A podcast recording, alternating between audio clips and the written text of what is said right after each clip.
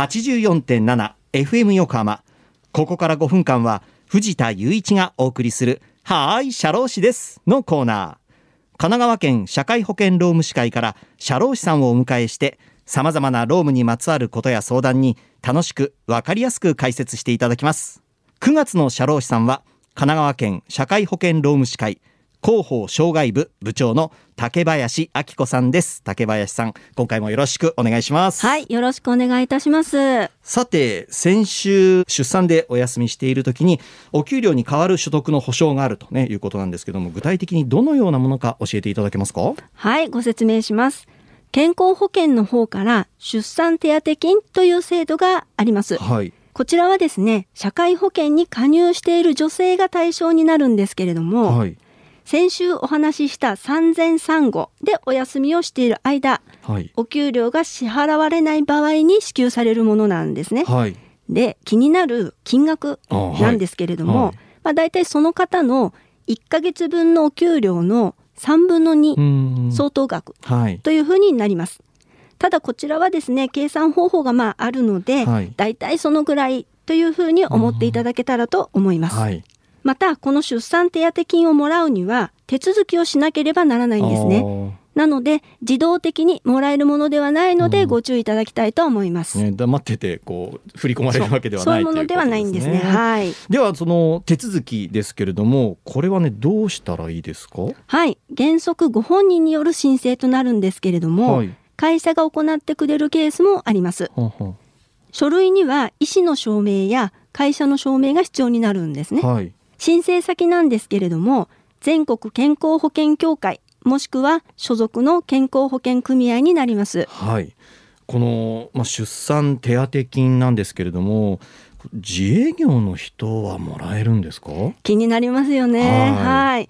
実はこの出産手当金というのは、はい会社の社会保険に加入している女性が対象になるんですね。ああなるほど従いまして自営業等で国民健康保険に加入している場合というのはうん対象外になってしまうんですよ。そうなんです。まあじゃあはい。働いている女性の方全員がこう対象になるかっていうとそうではないそうなんんですすね。はい。なるほどわかりました、はい。他に出産に関してこう手続き面でしなければならないことって何かありますか、そうですね。社会保険に加入している会社が行う手続きがあります。はい産前産後休業期間中の社会保険料というのははい免除になっているんですね。はい従いましてこのお手続きこれを忘れずに行う必要が出てきます。はいこちらも自動的に免除になるわけではありませんのでご注意いただきたいところですあね。ーこれじゃあ手続きしないと、まあ、引き落とされちゃうそう本当にそうなんです。あそうなんですね、はいはい。これはちゃんと会社にチェックを、ねね。してもらいたいですね。はいはい。ご注意ください、はい。なんかもう知らないでね手続きしないと損しちゃうっていうことですよね。そうですね。手続きそれから制度についてはご不明な点があれば社労士にご相談いただくか出産手当金については全国健康保険協会もしくは所属の健康保険組合にそして保険料免除については年金事務所か所属の健康保険組合にお問い合わせいただけたらと思います。ねちょっと迷ったりしたら社労士さんに相談するのがいいですねはい、聞いてください。はい、ありがとうございました。はいさあ、リスナーの皆さん、いかがだったでしょうか？はい、社労士です。では、皆さんからのメールもお待ちしています。社労士さんに聞いてみたいことや、このコーナーへの感想もお待ちしています。メッセージをご紹介した方には、FM 横浜のステッカーと、はい、社労士です。オリジナルエコバッグをセットにしてプレゼントいたします。メールアドレスは、sharoshi アットマーク fm 横浜 .jp 社労士アットマーク fm 横浜 .jp です。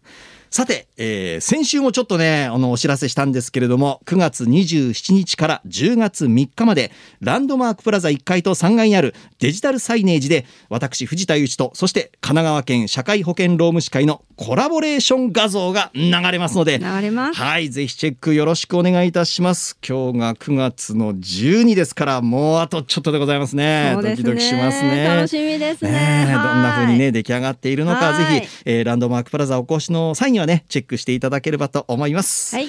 さてそろそろお別れの時間ですここまでのお相手は藤田雄一と竹林明子でした。この後は再び浅見ルナさんのサンデーグッドバイブスでお楽しみください。